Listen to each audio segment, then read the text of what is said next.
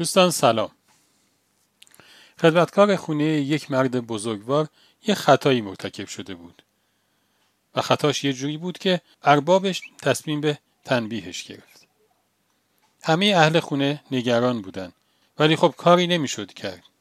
خدمتکار با خودش یه فکر کرد. رفت پیش ارباب پیشش وایستاد و گفت ولکازمین الغیز ارباب به اطرافیانش گفت رهاش کنید. مرد ادامه داد ولعافین عن الناس. ارباب گفت تو رو بخشیدم. خدمتکار ادامه داد والله یحب المحسنین. ارباب گفت تو رو آزاد کردم و برات مزدی دو برابر مزدی که تا حالا بهت می‌دادم مقرر کردم. این یه قاعده است که هر کس که به تاقوت پشت کنه و به خدا ایمان بیاره به یک ریسمان خیلی محکمی چنگ انداخته. ریسمانی که هرگز بریده نمیشه.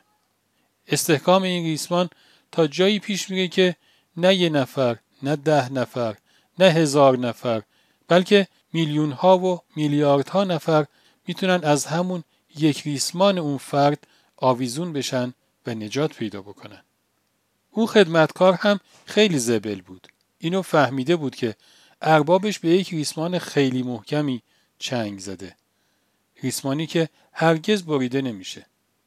و با این فهم یه قلابی انداخت و خودش رو به این ریسمان وصل کرد و نجات پیدا کرد. خدا نگهدار.